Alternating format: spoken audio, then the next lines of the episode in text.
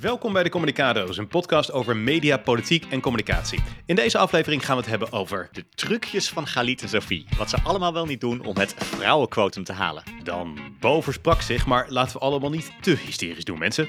Plus hoe Noah Falen wordt gelanceerd als de nieuwe Linda. Verder een grote quiz over politieke advertenties. En waarom Pieter Omzicht geen duidelijkheid biedt over de premiersvraag. Als je deze podcast leuk vindt, klik dan op volgen en laat een recensie achter op Apple Podcasts. Laten we snel beginnen, want ook deze keer hebben we weer een hele leuke show.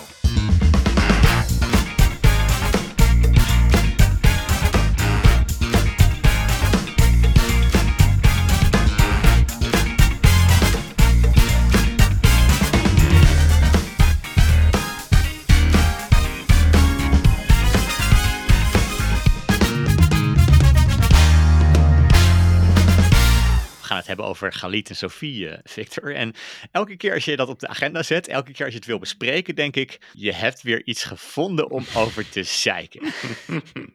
nou, dat, ik, zal, ik vind het oprecht een leuk programma. Ik kijk het inderdaad echt eh, dagelijks. Maar ja, ik heb ook af en toe wel wat eh, kritische puntjes inderdaad. Ja, dat Ja, klopt wel. wilt ja. hebben over trucjes. Ja, vooral de trucjes om het vrouwenquotum te halen.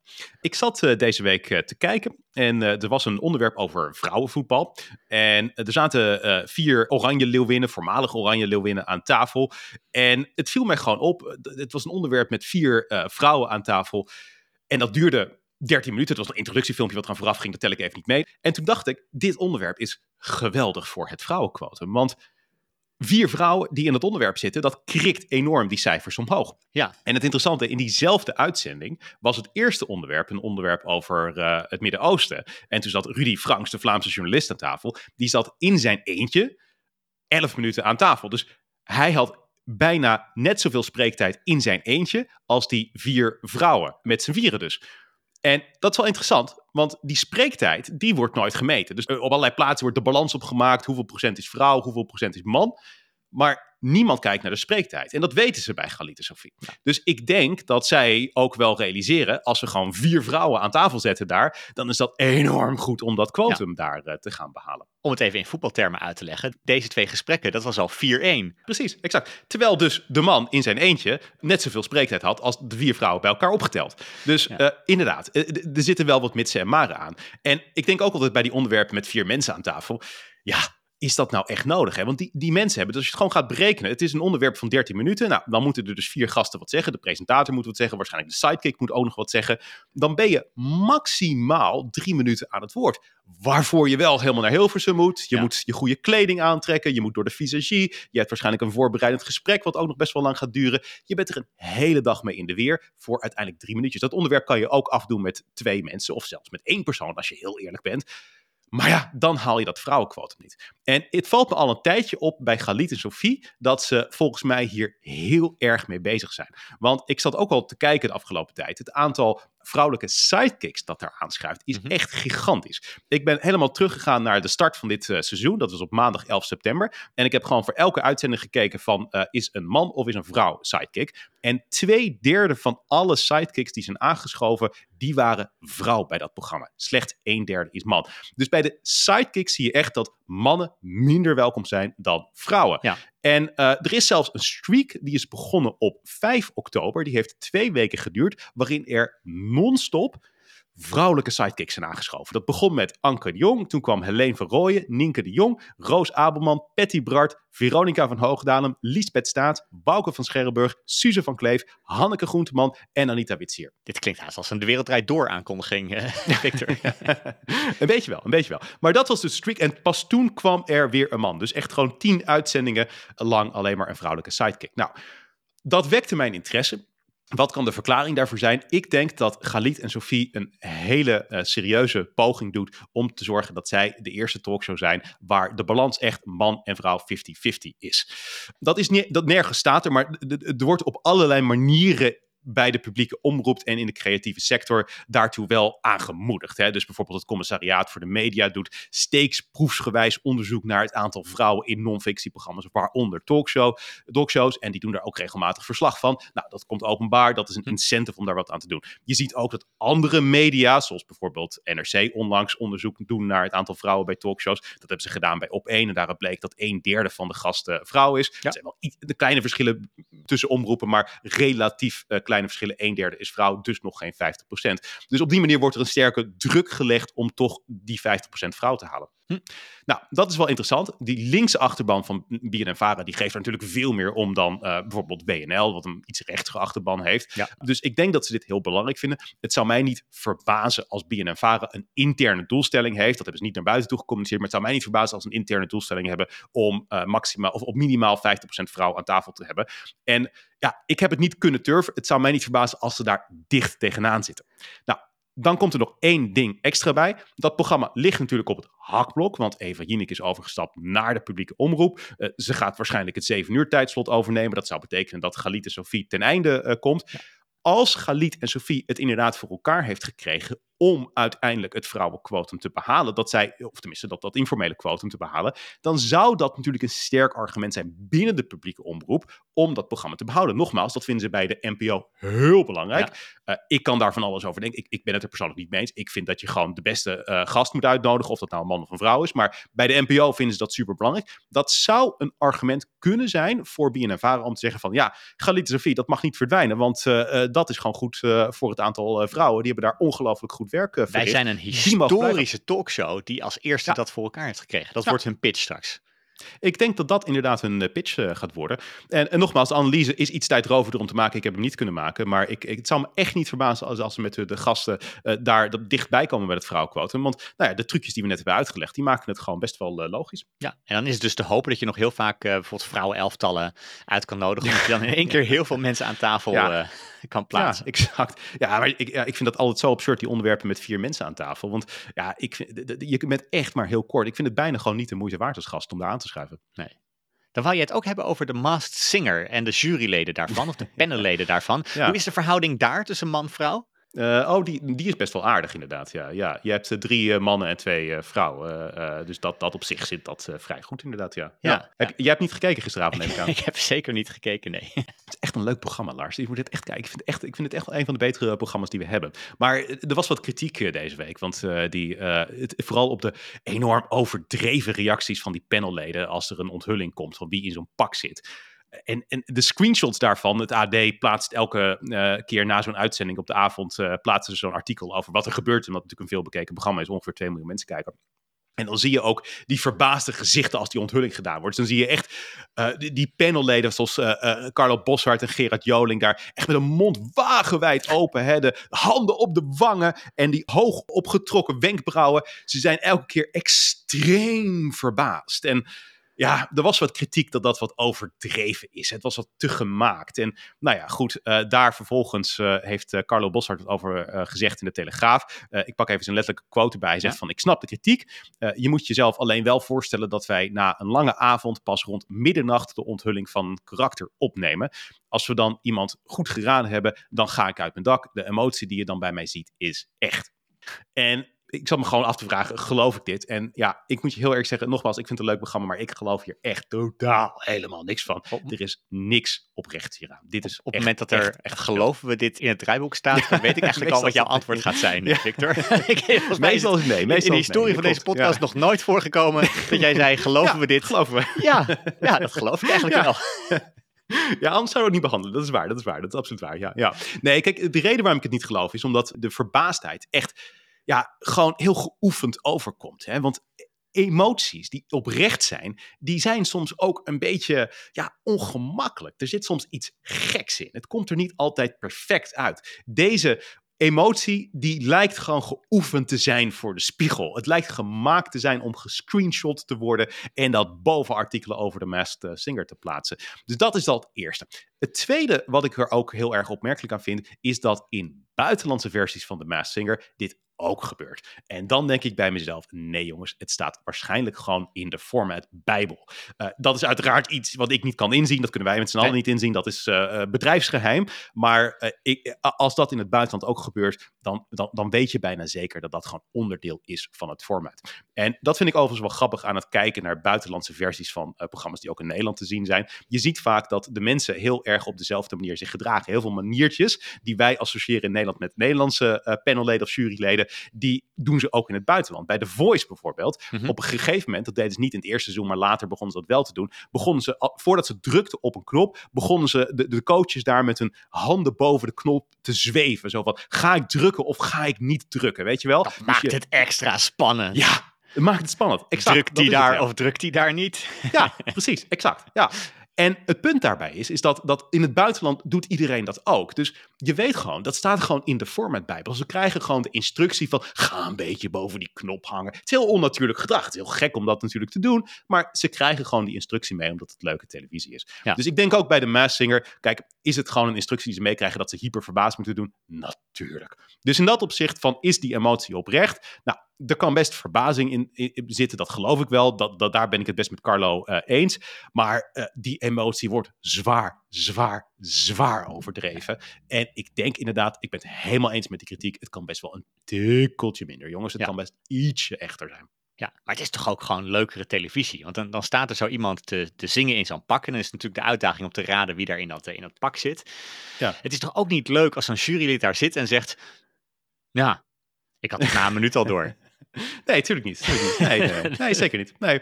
Nee, klopt, klopt. Nee, eh, zeker. Het is ook, maar ik vind ook niet erg dat ze verbaasd zijn. Alleen, het, het, het is ook als je, als je elke keer zo ver- verschrikkelijk verbaasd bent, ja, dan op een gegeven moment wordt het een beetje meer van hetzelfde. En dat is Hmm. denk ik wel het risico bij het programma, dat het op een gegeven moment gaat vervelen. Meer variatie in de verbaasdheid. Dat wil ja, jij zien. Ja, ja, precies. En eh, hou je soms in. Dat is ook gewoon, dat is denk ik ook gewoon wat goed advies is. Dan, dan is het misschien op dat moment minder, maar dan is die emotie wel echter. En als die dan een keer echt, echt, dat je echt die verbazing hebt, dat je dan, dan wel laat zien, dan voelen mensen dat ook meer. Dus je hebt eigenlijk de, de dalen nodig om de pieken ook meer te kunnen waarderen.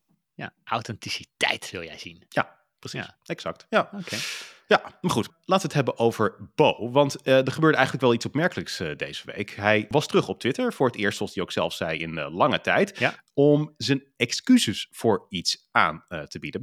En jij bent daar eens ingedoken, Lars. Ja, want ik wil even teruggaan naar het moment dat er iets gebeurde in de uitzending. Want hij, versprak zich. En als je, ja, als je vijf uur live televisie maakt per week, dan, dan gebeurt dat ook wel eens. Dat je iets zegt waarvan je achteraf denkt van ja, dat heb ik niet helemaal lekker geformuleerd.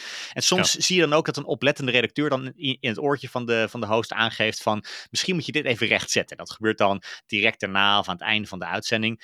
En dat gebeurde hier niet. Maar laten we even luisteren naar het moment waar die ja, toch wel wat ongelukkigs zei. Eh, De spanning van de oorlog is ook voelbaar in Nederland. Organisaties maken zich grote zorgen over de enorme toename van antisemitisme.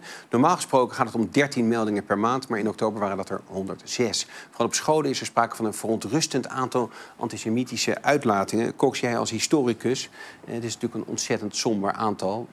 Eerlijk gezegd wel begrijpelijk na die aanval, denk je niet? Ja, het is, iets, het is een soort walgelijk bijproduct wat je natuurlijk wel verwacht. Op het moment dat het conflict daar opleidt, dan weet je dat antisemitisme helaas ook gaat toenemen.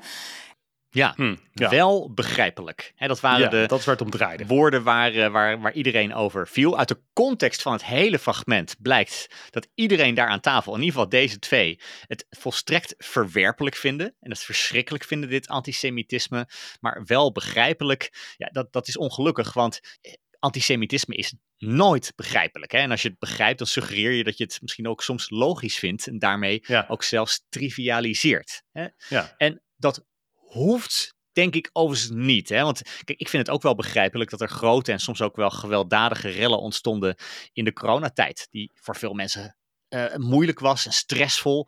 Ik vind het ook Mhm. wel begrijpelijk dat voetbalsupporters af en toe iets willen slopen na een, eh, na een nederlaag. Zonder dat daarmee goed te willen praten. Eh, ik begrijp zelfs waarom volstrekt wanhopige mensen, wanneer ja, gevoelsmatig alle andere opties zijn uitgeput, uiteindelijk kiezen voor terreur. Ja. Uiteraard, zonder dat op enige manier goed te keuren. Maar hier was volgens mij eigenlijk ook iets anders aan de hand. Wat je, wat je helaas wel vaker ziet op de sociale media. Want ik dacht, ik ga eens even terug en ik vroeg me af van, vielen mensen nou direct over die twee woorden wel begrijpelijk? En ik heb twee tweets gevonden, die dinsdag, van mensen die opmerkten van, hey, zei hij nou wel begrijpelijk? En eh, Ja. die vonden dat toch een beetje gek. Dat was ene Henk en dat was ene Ilonka. Nou, die kregen een handvol likes, nul retweets.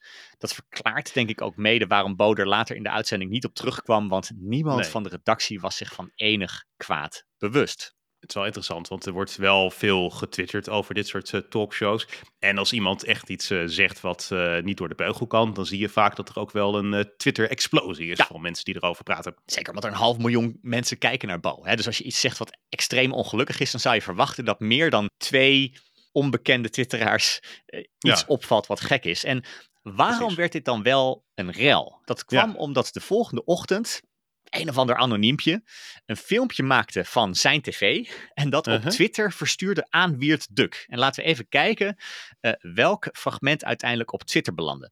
Cox, jij als historicus, uh, dit is natuurlijk een ontzettend somber aantal.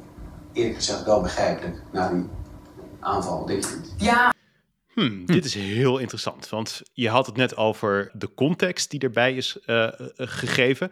Die werd hier volledig weggelaten. Dus het lijkt alsof Bo zegt: er zijn gevallen van antisemitisme. En dat is wel begrijpelijk. Ja, en dan wordt er vervolgens gezegd door Cox Donders: ja. Ja. En daarna zei ze dus, ja, het is een soort walgelijk bijproduct dat je natuurlijk wel verwacht. Oftewel, het is eerder te verwachten dan dat het te begrijpen is. En het is walgelijk, hè? Maar dat is allemaal weggeknipt, hm. waardoor er alleen maar ja staat, alsof zij dus inderdaad dat ook begrijpelijk ja. vindt. Dus er is niet in het fragment uh, geknipt, maar het, het startpunt en het eindpunt zijn heel strategisch gekozen. Klopt. Klopt. En vervolgens ging het helemaal rond. Vrijwel uitzondering met zware persoonlijke verwijten aan boven Ervan Dorens. Alle maskers vallen af, twitterden mensen. Hij werd uitgemaakt voor een jodenhater, een antisemiet. Uh, allemaal mensen waren er die zich lieten opnaaien door een uh, ja, bewust misleidend fragment zonder enige context. Waarbij ja. me überhaupt op dit moment opvalt dat context, dat was vroeger, uh, was het een positief woord. Hè? Dat je, nou, wil je misschien wat context hebben? Dan zeiden mensen, ja, nou, dat vind ik wel fijn, wat context. Context was fijn. En tegenwoordig ja. is context een soort van besmette term geworden als het gaat over Israël en Hamas. Want mensen willen helemaal geen context. In ieder geval niet op sociale media. Ze willen lekker schreeuwen, mensen persoonlijk aanvallen, nou, mensen kapot ik weet niet of dat voor iedereen geldt hoor. het is wel een beetje cynisch dit. maar uh, oké, okay, laten we even in ieder geval aannemen dat er inderdaad wel mensen zijn die op sociale media zitten, die ophef willen creëren. En jij zegt eigenlijk van dit laat zien dat iemand hier gewoon doelbewust uh, dit strategisch heeft geknipt om ophef te creëren. Klopt, ja. En, en vervolgens zag je dat uh, anderhalve dag later Bo op Twitter, nou, dat was al twee jaar niet op Twitter geweest, in ieder geval geen ja. tweet geplaatst, een, nee. een, goed draadje plaatsen waarbij hij rustig uitlegde wat er was gebeurd, de context. Wat ook alweer veel complimenten bood. kreeg trouwens, ja. uh, dus uh, veel mensen uh, hebben zijn excuses wel geaccepteerd. Ja, ja, dezelfde mensen die hem eerst voor jodenhater uitmaakten, zeiden nu van, nou oké, okay. en lieten die oorspronkelijke tweets over jodenhater gewoon staan. Ik denk dat dit verstandig was, dat Bo dit deed. Uh, ook als je kijkt naar de reactie daarop. Wat mij overigens wel opviel, is dat hij dit niet in de uitzending deed. Nee. En daar zie ik een nieuwe trend. Want ik zie de laatste tijd continu ophef op Twitter, of X, zoals uh, Elon Musk wil dat we dat noemen.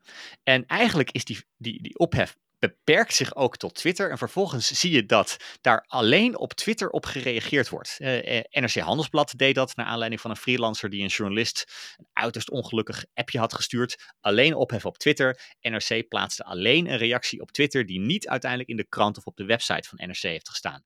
Uh, NOS kwam met een, ja. ik vond tamelijk bizarre tweet om mensen ervan te verzekeren dat de NOS wel het leed van Israël op uh, en na 7 oktober wil zien niet op de website gestaan, alleen op Twitter, omdat ze denken, ja, er is toch wel erg veel ophef op Twitter. Misschien ja. moeten we daar wat mee. Ik denk dat inderdaad uh, ze het niet in de uitzending hebben besproken, omdat deze ophef zich inderdaad beperkte tot uh, sociale media. En dus dat het ook logisch was om het dan op sociale media ja. te uh, bespreken. Ja, daarbij denk ik overigens dat de verklaring van Bo goed heeft uitgepakt. die verklaring van NOS, ik vond hem eigenlijk uiterst onhandig. er werd ja. helemaal niet duidelijk waar ze op reageerden. En ik moet ja. dan altijd denken aan Erik Mouthaan. Die, die is eigenlijk een van de weinigen die altijd reageert op mensen die hem voor van alles en nog wat uitmaken. De Amerika-correspondent van RTL Nieuws. Klopt. En het gevolg daarvan is dat het alleen maar loont om nog harder te schreeuwen, omdat mensen weten ja. dat het kennelijk pijn doet en aankomt. Nou ja, ik, ik vrees het dat dit ook van NOS gaat gaan begrijp ik ook al jaren niet inderdaad. Nee. Maar laten we eens even wat uh, lessen eruit uh, trekken, Lars. Want uh, dit is natuurlijk iets wat wel opmerkelijk is. dit had eigenlijk gewoon niet mogen gebeuren. Nee, ik vind het eigenlijk meer blootleggen over wat er op de socials gebeurt dan wat Bo heeft gezegd. Want er zijn eigenlijk drie dingen die mij opvallen op, op, op de socials. Ten eerste dat, dat vrijwel iedereen, zelfs ja, doorgaans toch rustige, beschaafde mensen, direct een harde mening geeft en uit op basis van één misleidend fragment. Niemand Ja. telt tot tien, we worden opgenaaid door trollen, onze internetbubbel, het algoritme. Vrijwel niemand opperde de mogelijkheid dat Bo zich mogelijk, misschien met de beste intenties, versproken heeft. Hè, direct Ja. worden zijn intenties in twijfel getrokken. Iedereen viel hem persoonlijk aan. Ik denk dat dat is denk ik niet iets wat goed is. Dat sluit ook aan bij de tweede. Vrijwel iedereen lijkt nu uitspraken en overtuigingen door elkaar te halen. Kijk, dat iemand per ongeluk of niet incidenteel iets zegt wat ongelukkig is, waar jij het hardgrondig mee oneens bent, dat maakt een ander niet direct een antisemiet, een transfoob, een racist.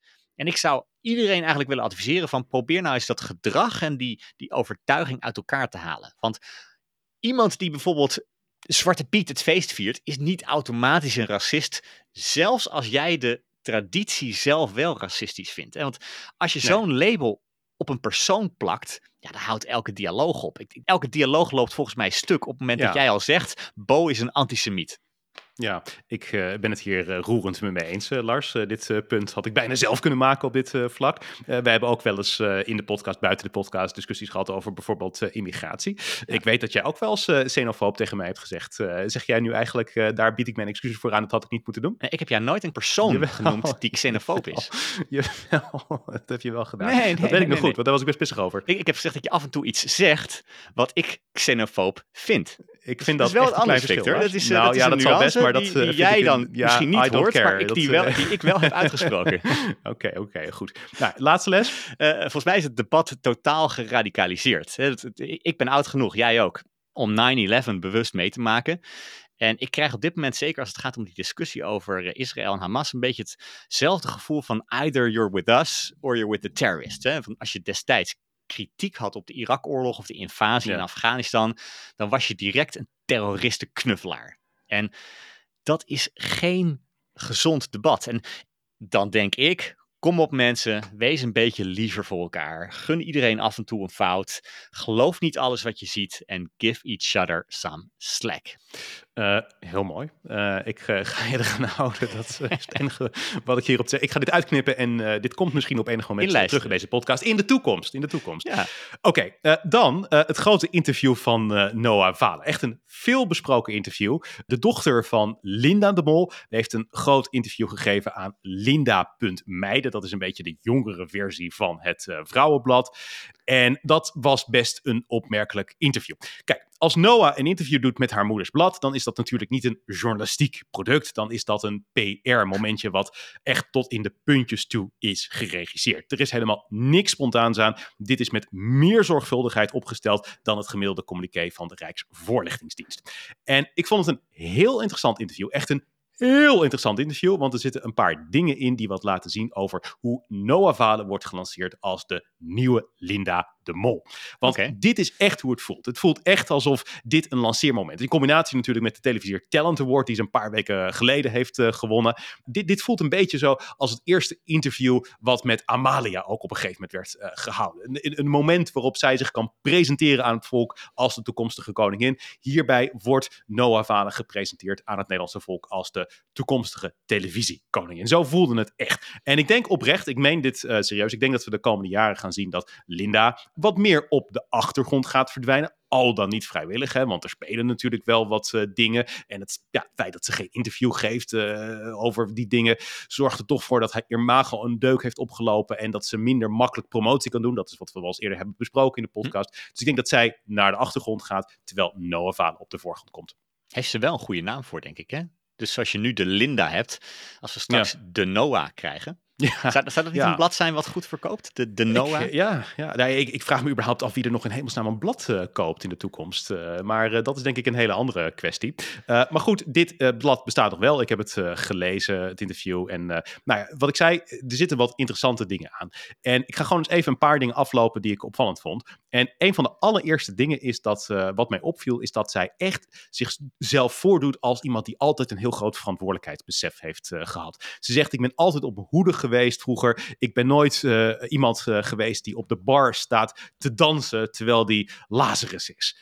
En Nou, ik vond dat erg interessant. Ze is niet losbandig geweest als puber. En daarmee wordt toch het idee gepresenteerd dat Noah speciaal is. Ze is altijd iemand geweest die het allemaal bijzonder serieus neemt, die het ernstig is, die het niet het leven alleen maar viert. Andere kinderen met bekende ouders, hè, denk bijvoorbeeld aan Rick Brandsteder, de zoon van uh, Ron, nou, die is enorm losbandig uh, geweest. Dus het feit dat je een bekende ouder hebt, hm. betekent niet dat je, ja, je, je in het algemeen niet losbandig kunt gedragen. Nee, sterker nog, die, die, die nemen het er juist heel erg van. Noah is speciaal, wordt in dit interview gesuggereerd ze neemt het allemaal bijzonder ernstig. Ja, dat is denk ik de invloed van de ouders ook, die dit haar meegeven dan. Hè? Want... Ja, ja, maar ik, ik denk gewoon de reden waarom dit verteld wordt in dit interview is vooral om, om dat beeld op te wekken bij het publiek. Het is niet zomaar iemand die, die gewoon er uh, uh, totaal uh, niet serieus mee omgaat. Het is iemand die er heel serieus mee omgaat. Hm.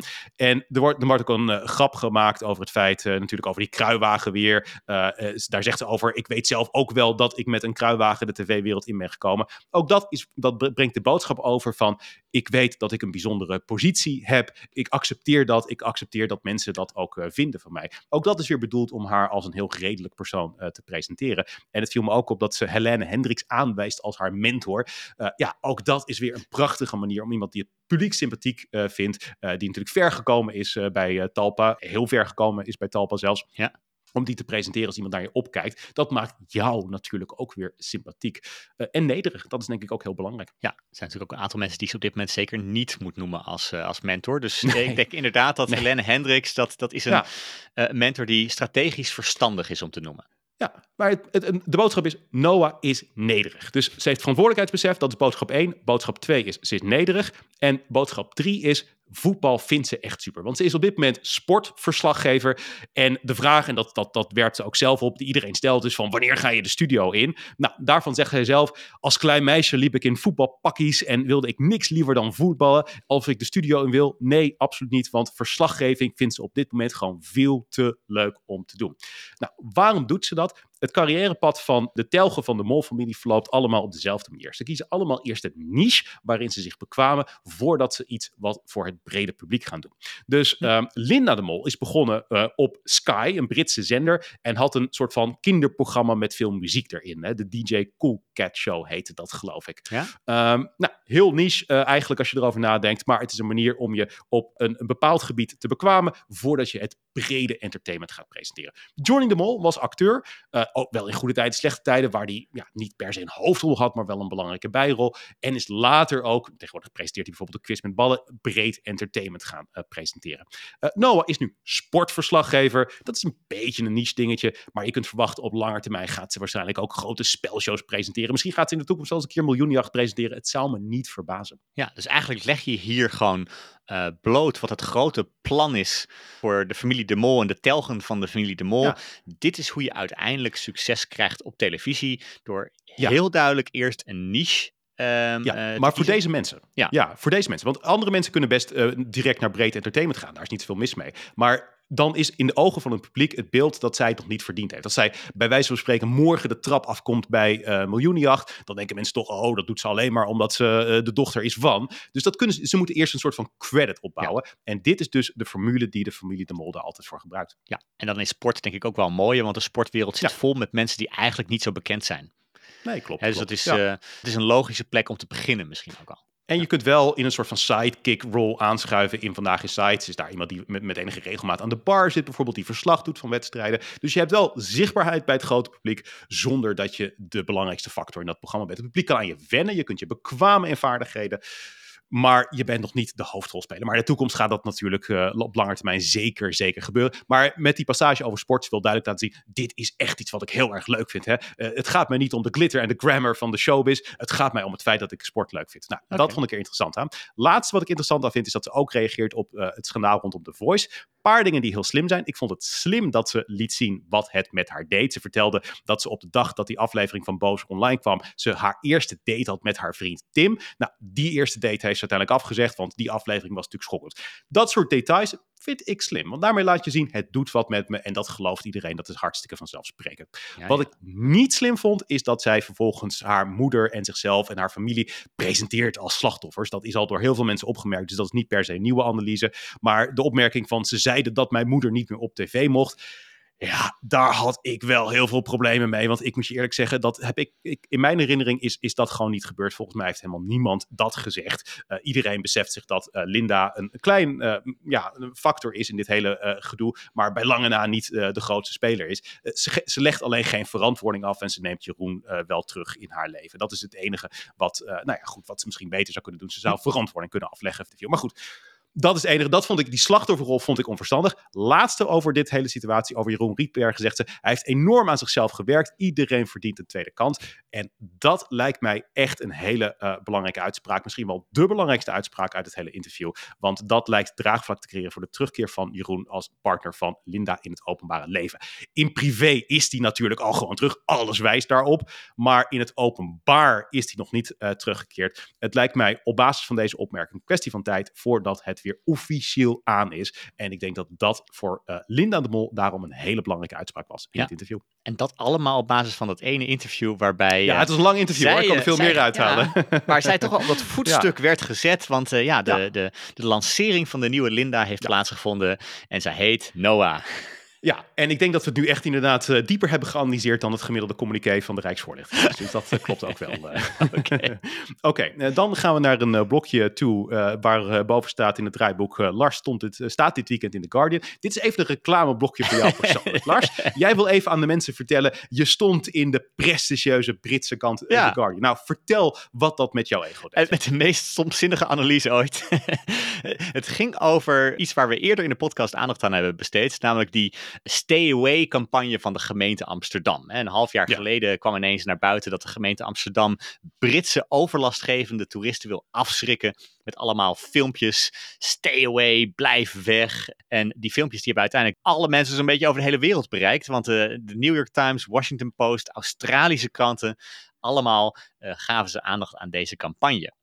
En nou ik werd geïnterviewd naar aanleiding van dat filmpje, dus wat we voor de podcast hebben gemaakt, dat alternatief voor dit filmpje van de gemeente, gemeente Amsterdam. Maar omdat ik gevraagd werd, dacht ik, ik duik er toch even in, want ik ben gewoon nieuwsgierig. Heeft de gemeente Amsterdam sindsdien, sinds die grote rel, sinds naar buiten kwam dat veel mensen dat toch wel een matige campagne vonden, daar nog op gereageerd?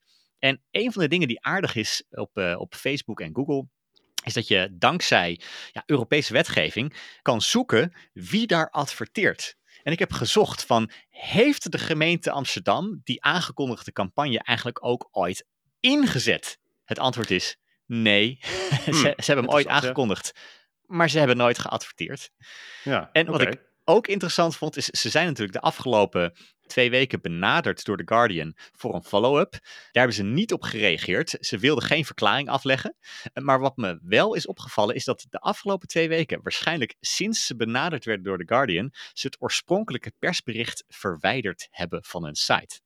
Dus okay. als iemand zich nog afvraagt of de gemeente Amsterdam bij nader inzien blij was met deze campagne, dan is het antwoord denk ik wel gegeven nee, want hmm. advertenties hebben nooit plaatsgevonden en het oorspronkelijke persbericht is zelfs verwijderd. Oké, okay, ja. En het artikel in The Guardian waar jij voor geïnterviewd uh, wordt, dat uh, staat met een link in de show notes voor de mensen die dat heel graag willen bekijken. Eén, één Geef hem een compliment op uh, Twitter, Lars, Lars Duursma. dat, dat stelt hij Doe het niet massaal, want dan krijgen we dit soort dingen wekelijks in de podcast en dat is natuurlijk het drama. Ik heb het ook gezegd toen jij een keer in de Washington Post stond met je muziek. je maakt het niet beter. Je maakt het echt absoluut niet beter. Oké, okay. nou, straks gaan we kijken naar de grote online campagnes advertenties quiz. Ik heb een quiz gemaakt voor jou, Victor. En uh, ja, ik ben, ben benieuwd hoeveel vragen je goed doen. gaat beantwoorden. Ja. Maar voordat we dat doen, is het tijd. De vorige quiz deed ik overigens heel goed. Dat was die Henry Bontebal ja. quiz. Daar had ik echt volgens mij bijna elke vraag goed. Ja, dus daarom heb ik de vragen nu zo moeilijk gemaakt dat ik in ieder geval zeker weet dat je ze niet allemaal goed gaat hebben. Heel goed, heel goed, heel goed. Oké, okay. maar voordat we dat doen, is het tijd voor de tune van de week. Want elke week kies jij, Victor, een legendarische tv-tune uit jouw collectie die volgens het Guinness Book of World Records 78 dagen aan muziek bevat. Wat heb je meegenomen? De tune van Pittige Tijden. Het uh, onderdeel van Telekids waarin Carlo en Irene een persiflage maakten op goede tijden, slechte tijden. Telekids was een programma, we hebben ons eerder een tune van Telekids laten horen, maar het is een programma waar heel veel uh, rubriekjes hun eigen muziekjes hadden. Het was echt qua vormgeving echt prachtig en prachtig gedaan. Dat is denk ik iets wat heel veel programma's van Carlo Boshart en Irene Moors echt heel goed maakten, want Live and Cooking, Live for You had het later ook. Andere programma's programma's die ze samen maakten, die ze alleen maakten, hadden dat ook. Vooral Carlo Boshart was heel erg goed in het precies vinden van het juiste muziekje. Voor Pittige Tijd, ik denk dat het een bekende tune is. Daar is uiteindelijk muziek voor gebruikt die uit een library komt. In Amerika is dat oorspronkelijk gebruikt voor een reclame van het automerk Cadillac. Daarop hebben ze een nieuwe tekst gemaakt en dat is de tune geworden van Pittige Tijden. Wie weet wat het leven ons biedt. Je wacht op morgen. De wereld geeft ons zoveel goeds toch. Je maakt je zorgen. Iedereen wil scoren binnen. Je grinnikje lacht, maar toch jank je van binnen. Pittige tijden.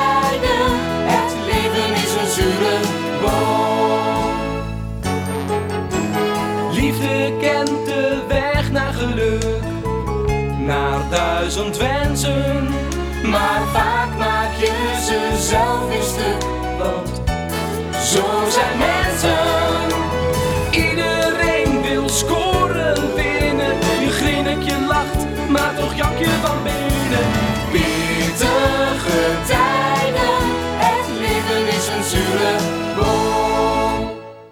Het is een lange tune, eh, Victor. Een lange tune, het is een lange tune, ja. Welkom Ze terug, alle luisteraars. Maar ze hadden die eh, tune nodig, omdat ze zich razendsnel moesten omkleden. Omdat uh, Pittige Tijden live was. Dus het is na de tune van een minuut, eh, maar die hadden ze nodig. Eén oproepje aan Carlo Boshart. Want heel veel Telekids muziek zit in zijn archief en heeft hij nooit vrijgegeven. Er zijn heel veel mensen, waaronder ik, die dat heel graag zouden willen hebben. Want Telekids had echt fantastische vormgeving. Ik begrijp dat hij destijds voor zichzelf wilde houden, omdat je wil voorkomen dat die muziekjes overal opduiken. Je wil het exclusief houden. Maar inmiddels is Telekids natuurlijk eh, meer dan twintig jaar geleden gestopt. Dus het zou heel mooi zijn als dat soort dingen door Carlo vrij wordt gegeven aan eh, verzamelaars. Dus als hij dat wil doen, zou dat volgens mij heel veel mensen echt eh, blij maken. Goed.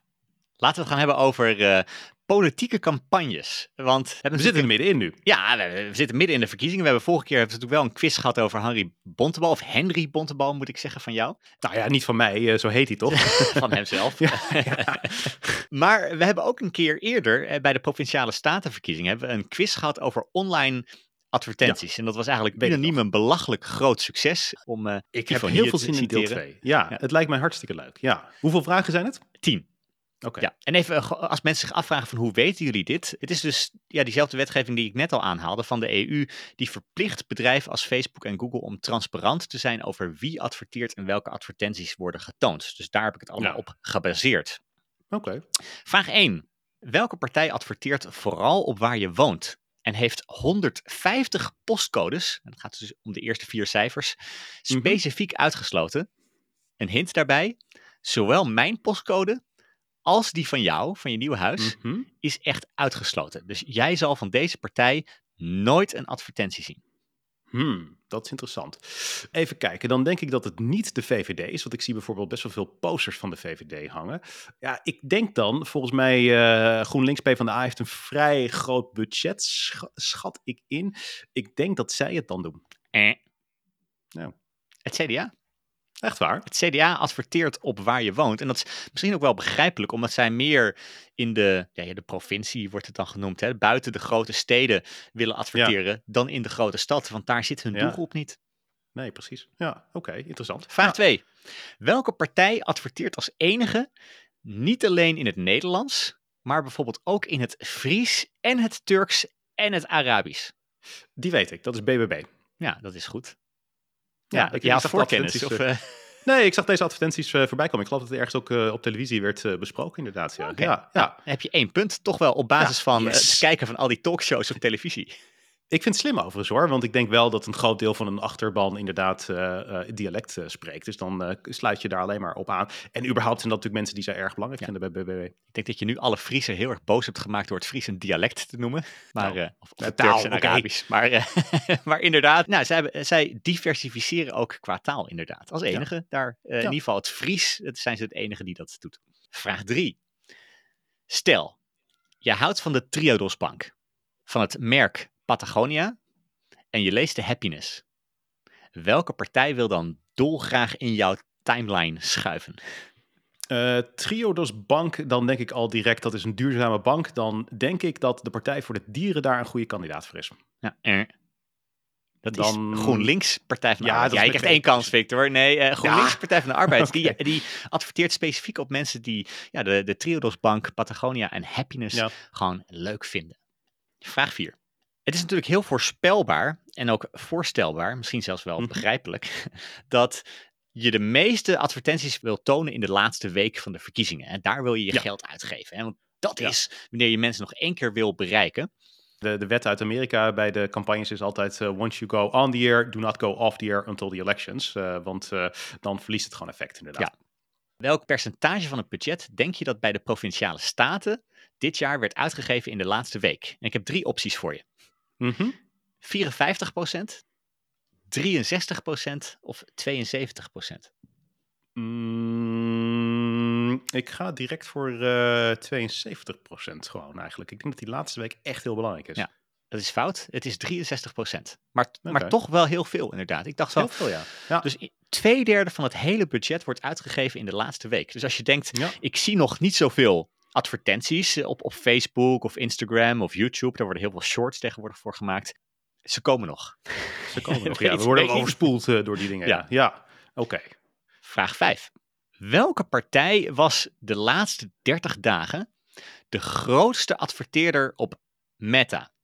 En dan heb ik het dus niet alleen de grootste politieke adverteerder, maar er is gewoon geen enkel bedrijf in Nederland wat meer aan advertenties heeft uitgegeven dan één politieke partij. Welke politieke partij is dat? Ik denk GroenLinks PvdA. Ja, dat klopt. Ze hebben 124.000 euro uitgegeven aan advertenties op eh, Meta. Dus dat is onder meer eh, Facebook, Instagram. 124.000 euro. En als je, dat, als je kijkt naar de nummer 2, dat is dan D66 met 82.000. Daaronder staat Eneco.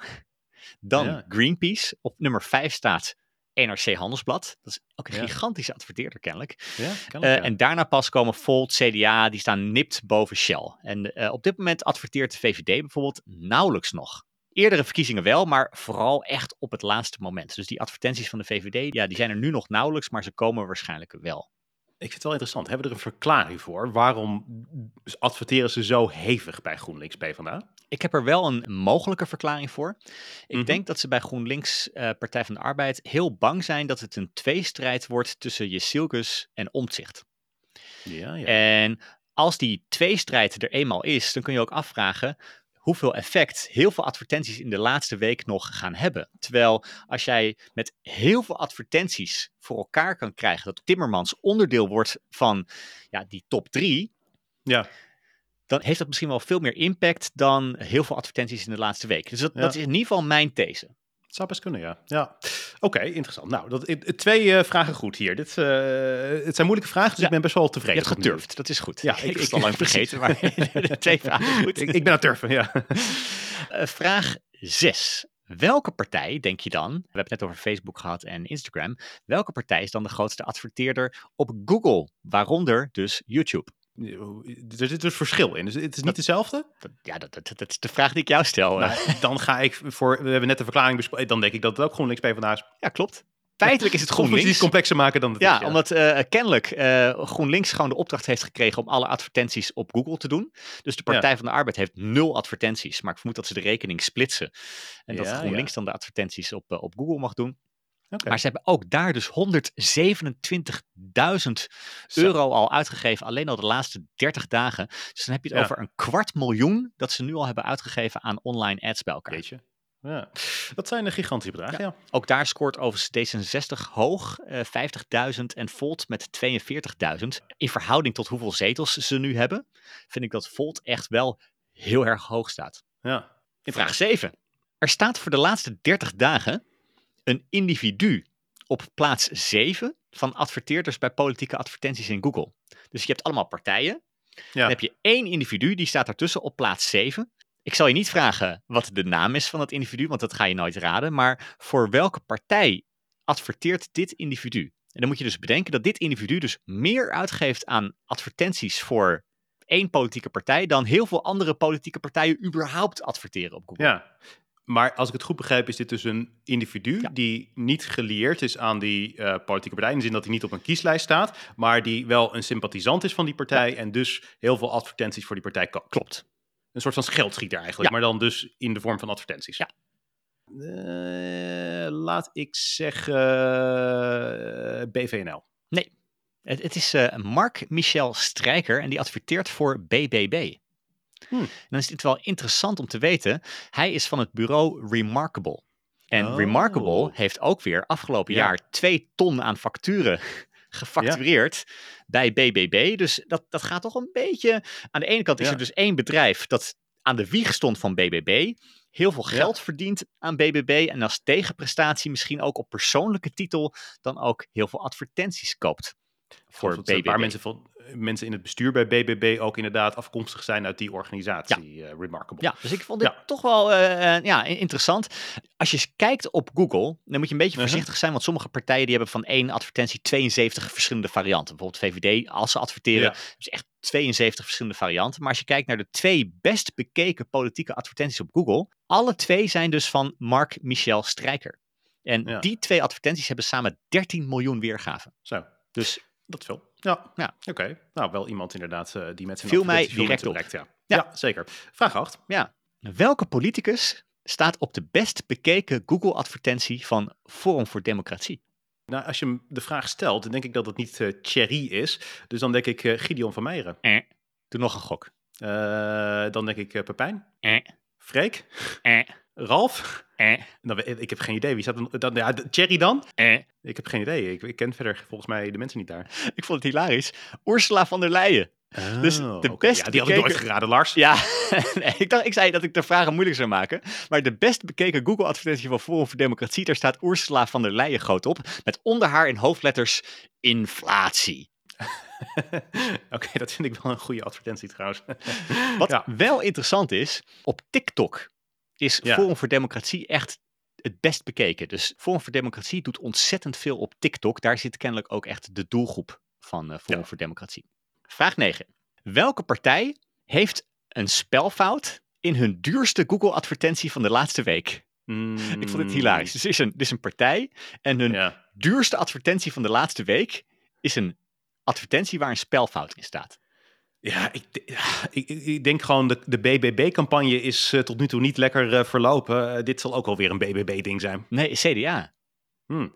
Er, staat echt in die advertentie: stem 22 november voor een vastzoenlijk land. Oh, ja. Ja, Dit is niet zomaar advertentie. Hè. De- en heel vaak hebben ze echt honderden advertenties. Hè? Maar de advertentie waar je het meest geld uit, aan uitgeeft, dat je daar een spelfout in laat staan, dat je niet eens weet hoe je fatsoenlijk schrijft, dat, dat vind ik wel ja, gênant Ja. hoor. Gênant, ja. Eh, Oké, ik heb tot nu toe eh, zes vragen fout, eh, drie vragen goed. Dus laten we naar de laatste vraag gaan om te kijken of ik op 40% eh, goed kom. Ik dacht nog steeds twee, maar ik, ik gun jij dat derde goede antwoord ook wel. Jij hebt goed gedurfd. Er echt drie hoor. Oké, Je ja. doet me hier zwaar tekort, Lars. Ik zit Oké, hier drie goede. verdorie. Ik het goed. De laatste Ja. ga je toch niet raden. Vraag 10. Nee, dat dacht ik al.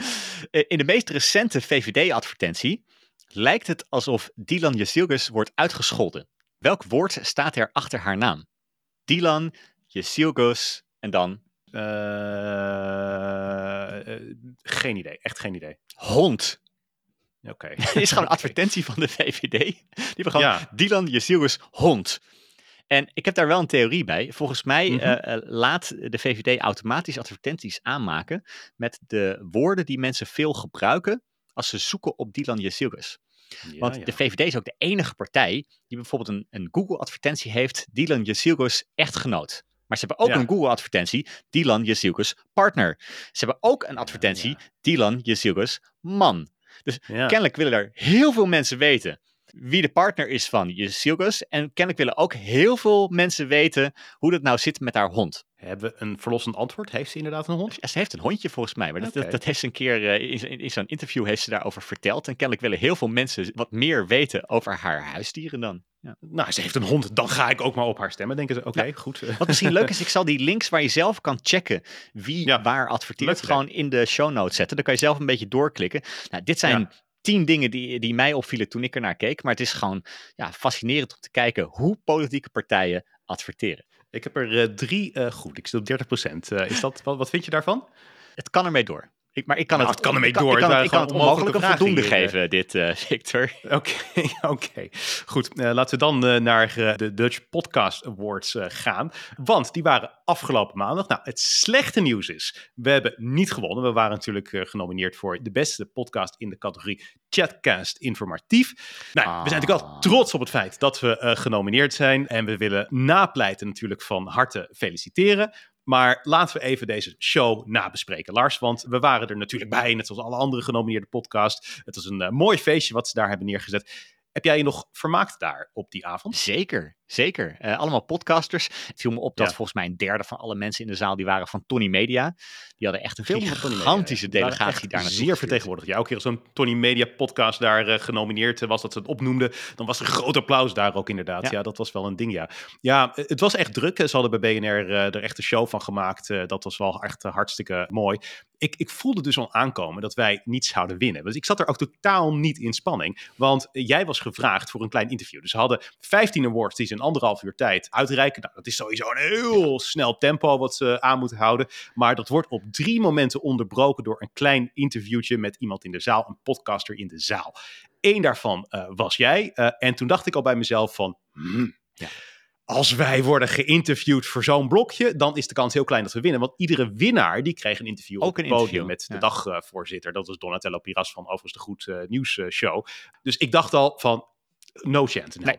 En dat bleek inderdaad ook. Ehm, het is dan overigens wel eervol om het te verliezen. Niet alleen van in, de, in onze categorie Ja, ja. van napleiten, maar dat werd uiteindelijk ook echt de beste podcast van Nederland. Dus dan heb je in ieder geval nog Ja. verloren van de beste podcast. Wat ik eigenlijk heel gênant en ook een beetje dom vond van Donatello Piras, die het verder wel goed deed. Die zei dan bij een aantal uitreikingen, dan waren er vijf nominaties. En dan zei Mhm. hij, nou het was heel erg spannend tussen deze twee podcasts. Ja. En dat is gewoon super lullig voor die andere drie. Want Ja. in plaats van dat je dan één keer verloren hebt, kun je zeggen, ja, misschien was het close, het kan gebeuren. Eh, ga je naar huis met het gevoel van, nou, het was niet eens spannend. Wij waren gewoon shit. Ja, ja. ja het, het grappige is er ook in het verleden onderzoek naar gedaan. Mensen die op een Olympische Spelen een, eh, een bronzen medaille winnen, die zijn eh, blijer met een medaille dan de mensen die zilver winnen. Want als je zilver wint, heb je net verloren. Terwijl als je brons wint, dan sta je gelukkig nog op het podium. Dus eh, inderdaad, het, ja, het, het is niet per se altijd goed om te weten dat je net tweede werd geworden. Nee, wat mij dus opvalt aan zo'n programma, ik zit ook te kijken van hoe je dat goed kan vormgeven. Het, het probleem met heel veel van die awardshows is dat het gewoon saai is, omdat er aan de lopende band awards worden uitgereikt. Dat is voor mensen die genomineerd zijn. Voor ons is dat op zich nog wel vermakelijk, want ja, ondanks dat wij dachten dat we niet zouden winnen, was het toch nog wel vermakelijk, spannend, een beetje. Dus, dus op zich is het wel leuk. Maar als je daar als, als, als zeg maar eh, luisteraar eh, via de radio naar luistert, dan denk ik dat je het al vrij snel eh, zat bent. Dus wat je nodig hebt, is af en toe iemand die het een klein beetje opschudt. Nou, ik heb dat dus getracht om te doen. Ik wil dat fragment zo even laten horen. Ik heb, ik- ik- voor ons voor, is het best wel lastig om daar aanwezig te zijn, want wij hebben geen autopodcast, maar wij hebben een podcast over mensen in het gooi. En die zijn over het algemeen allemaal daar aanwezig. Dus aan de lopende band kom ik daar mensen tegen die ik eerder heb bekritiseerd. Dus ik probeerde ook met sommige mensen oogcontact eh, Ja. te, te vermijden. Want het laatste waar ik zin heb, is om een gesprek te voeren van 10 minuten met Mark-Marie Huibrecht. Hè? Dus ik probeer dat echt zoveel mogelijk te voorkomen. Maar op een gegeven moment kwam ik dus Erik Dijkstra tegen, terwijl hij de wc uitliep en ik de wc inliep. Ik had hem natuurlijk laatst bekritiseerd voor het feit dat hij zijn overremde echt wel heel, Heel open, ver open heeft. Bijna tot aan zijn navel toe. Ik vond dat persoonlijk een beetje too much. En ik zal je vertellen, toen ik hem in het echt tegenkwam, had hij natuurlijk ook weer zo'n open overhemd open. Ik dacht oprecht bij mezelf, ik voel me aangerand. Ik hoop dat dit een hoofdstuk krijgt in het rapport van Martin van Rijn. Want dit is wel heel veel borsthaar. Maar als je daar op 10 centimeter afstand van staat, ja, het is wel confronterend hoor. Het is wel, ik, ik sta achter mijn eerdere kritiek hoor. Ik sta achter mijn eerdere kritiek. Maar hij, hij zei niet van, hey Victor, eh, durf je het ook te zeggen als ik hier voor je sta? Dat zei hij niet, dat zei hij niet. Maar in dat programma, eh, we worden dus op een gegeven moment geïnterviewd, dat gesprekje waar we het net over hadden. Of liever gezegd, jij Ja, ik, ik werd geïnterviewd en jij Ja. drong jezelf op. Dat Nou, is eigenlijk het dat is wel een beetje wat er gebeurde. Want ik, ik was al licht beledigd dat ik niet werd geïnterviewd. Ik dacht al bij mezelf van waarom wordt alleen Lars geïnterviewd? We zitten daar toch met z'n tweeën. Dit is een podcast die we met z'n tweeën maken. Maar oké, dat was kennelijk weer het format. Maar toen kreeg jij wat vraagjes. En nou, zoals dat gaat, jij gaf keurige antwoordjes. Maar het waren ook een klein beetje saaie antwoordjes, als ik zo vrij mag zijn. Dus ik dacht van, we moeten wel even wat meer aan promotie doen voor deze podcast. Hè? We moeten onszelf wel een klein beetje op de kaart zetten. En tegelijkertijd, we moeten dit programma ook gewoon eens een beetje opschudden. En toen Dus gebeurde ik- dit. Laat maar Oké, horen. ik zal het laten horen. Nou zijn jullie vaak behoorlijk kritisch Nou, wij zijn wel kritisch, maar weet je, het ongemakkelijk is... ik zie ook allerlei mensen in die zaal zitten. Gewoon bij, kom er gewoon bij. Maakt niet uit. Dan, dan, ik heb ze al een keer bekritiseerd. En dat is toch een klein beetje ongemakkelijk. Pijnlijk. Ja, ik zag daar ergens Erik Dijkstra staan. En ik heb hem laatst ook bekritiseerd voor het feit dat hij een wat laag... In... Ja, maar zie je, Hij zit gewoon hiernaast. Kijk, weet je wat het punt is? Kijk, zijn overhemden, die zitten vrij erg open. Dus ik zei van, doe dat nou eens even wat meer dicht, zeg maar. Maar, die kritiek, maar goed, het is jouw goed recht. Oké, ga zitten. dat je nog weer zit. Ja. Zo is Is Victor dit- altijd. Ja, dat is prima. Dat is prima dat jij zo bent, eh, Victor. Ja. Maar die, die, die mevrouw ook, van eerst nodig ze me eruit om erbij te komen staan. Eh, nadat ik overigens al wel was opgestaan trouwens. Dus, eh, en, en daarna, nou, ga maar weer zitten, ga maar weer zitten. Weet je wel. Zo wel makkelijk. Maar ik dacht, dit is nou wat, eh, dit is wat je nodig hebt om dat programma een beetje op te schudden. Dan Erik Dijkstra. En Erik had inderdaad al deze kritiek meegekregen. Erik was niet blij met deze kritiek. Erik dacht bij zichzelf, ja, potverdorie, ik doe er mijn best om er fatsoenlijk uit te zien. En dan krijg ik daar kritiek op. Hij werd later in het programma geïnterviewd. En ik zal ook even laten horen wat er toen gebeurde. Hij kiest ervoor om in te gaan op mijn kritiek en zichzelf te verdedigen. Ik wou je eerst even de gelegenheid geven om wat te reageren over het blouseje. Misschien heb je daar nog iets over te zeggen. Eh, nou ja, eh, kijk, Herman Brood zei altijd als er maar over je gepraat wordt. Maar in dit geval is het zo dat ik moest, ik moest ontzettend lachen om die podcast. Maar eh, Victor en Lars die zeiden dat ik dat bewust in beeld deed om, om een eigen talkshow te krijgen. Dat is natuurlijk niet zo. Ik zie, ik zie er juist altijd privé zo uit. Dus dat heeft eigenlijk niet zo heel veel met... eh, Eigenlijk gewoon altijd. eigenlijk altijd, ja. Ja.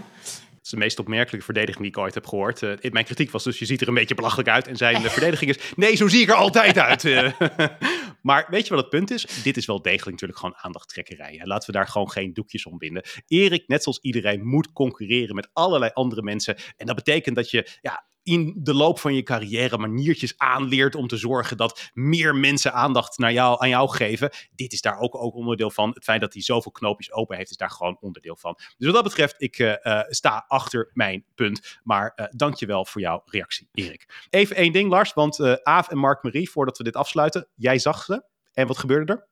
Ja, die omhelsden elkaar zo uitbundig dat volgens mij Joris Linsen met eh, Hello Goodbye jaloers zou worden. Zeg maar een, een, een minuut lang waren die vol aan het huggen. Alsof ze elkaar sinds de podcast uit elkaar ging überhaupt niet meer gezien hadden. Maar ja, eh, dat, dat, dat zag er zo liefdevol uit, Victor. Zo Nou, oprecht gemeend. Dat neemt wellicht de, inderdaad de, eh, de speculatie erover weg. Ik weet het niet, ik zag het niet, ik kan er niet over oordelen. Maar goed, eh, wellicht wel. Misschien was het ook show. Hè? Het kan ook zijn dat ze het daarvoor de show... Maar goed, ik ben ook wat cynischer daar. Oké, dan is het weer tijd voor Vraag het Fik en Lars, de rubriek waarin we elke week één vraag van een luisteraar beantwoorden. In deze onzekere tijden zijn wij jouw bron van wijsheid gratis en voor niks. Je kunt ons een mailtje sturen naar vraaghetfikenlars.gmail.com. Dat mag een vraag zijn om advies, om onze mening of iets persoonlijks en zelfs De vraag van deze week die komt van Robert. En hij zegt, beste Victor en Lars, Pieter Omtzigt wordt bekritiseerd omdat hij geen uitsluitsel wil geven over de premiersvraag. Frans Timmermans verweet hem besluiteloosheid. Is het een strategische blunder van Omtzigt om hier niet meer duidelijkheid over te geven? Goed, Robert. Nou, dankjewel voor je vraag, eh, Robert. Eh, ik zag eh, onderzoek onder kiezers van Eén Vandaag. En daaruit blijkt dat de mensen die NSC stemmen, dus de partij van Pieter Omtzigt, die liggen daar niet wakker van. Dat is een indicatie dat het niet zo'n hele grote ja, blunder van Omtzigt is. Ik vind het zelf heel begrijpelijk. Ik, heb al eerder gezegd, ik overweeg om inderdaad op Pieter Omtzigt eh, te stemmen. En ik vind het echt heel erg verstandig en begrijpelijk dat hij daar geen uitsluitsel over geeft. Want het is de visie van Omtzigt die hij hier ten uitvoer legt. Het probleem is namelijk dat het premierschap eigenlijk te belangrijk is geworden. Elke verkiezingen draaien vaak om de vraag wie wordt premier van Nederland. En wat daarmee gebeurt is dat het niet gaat over de onderwerpen. Het gaat niet meer over de inhoud, het gaat alleen over de poppetjes. En door gewoon hier onduidelijk over te zijn, door hier gewoon niks over te willen zeggen, hoopt hij dat er een nieuwe situatie komt dat de kiezer wendt aan ja, gewoon verkiezingen die over de inhoud gaan, die niet over de poppetjes gaan. Ja. Laat het maar onduidelijk zijn. Laten we eerst een kabinet vormen met een bepaalde beleidslijn en laten we daar dan de premier bij zoeken die daar het beste bij past. Het kan omzicht zijn, het kan ook iemand anders zijn. Uh, het maakt allemaal niet uit, maar het moet gaan om de inhoud. En ik denk dat een van de dingen die we ons moeten realiseren is dat de mediacratie ervoor heeft gezorgd dat de premier veel belangrijker is geworden dan die was in het verleden. Dat is ook overigens in Amerika gebeurd. Ik heb daar een fantastisch boek over gelezen van de Amerikaanse politieke journalist John Dickerson. Dat boek heet The Hardest Job in the World. Over de American Presidency gaat dat. En die, daar zit een prachtige anekdote in die het effect van media laat zien. Want in de jaren 50 waren er twee hele grote orkanen in Florida. En president Eisenhower destijds, die was op vakantie. En die, eh, er stonden dus krantenartikelen over die twee orkanen. En er stond er gewoon in één bijzin in. eh, president Eisenhower heeft niet gereageerd, want hij is op vakantie. En tegenwoordig, als er een hele grote orkaan is en, en Biden zou op vakantie zijn, nou, dan ten eerste geeft hij een persstatement eh, eh, om te zeggen dat hij het allemaal vreselijk vindt. Hij zou niet zomaar daar niks over zeggen.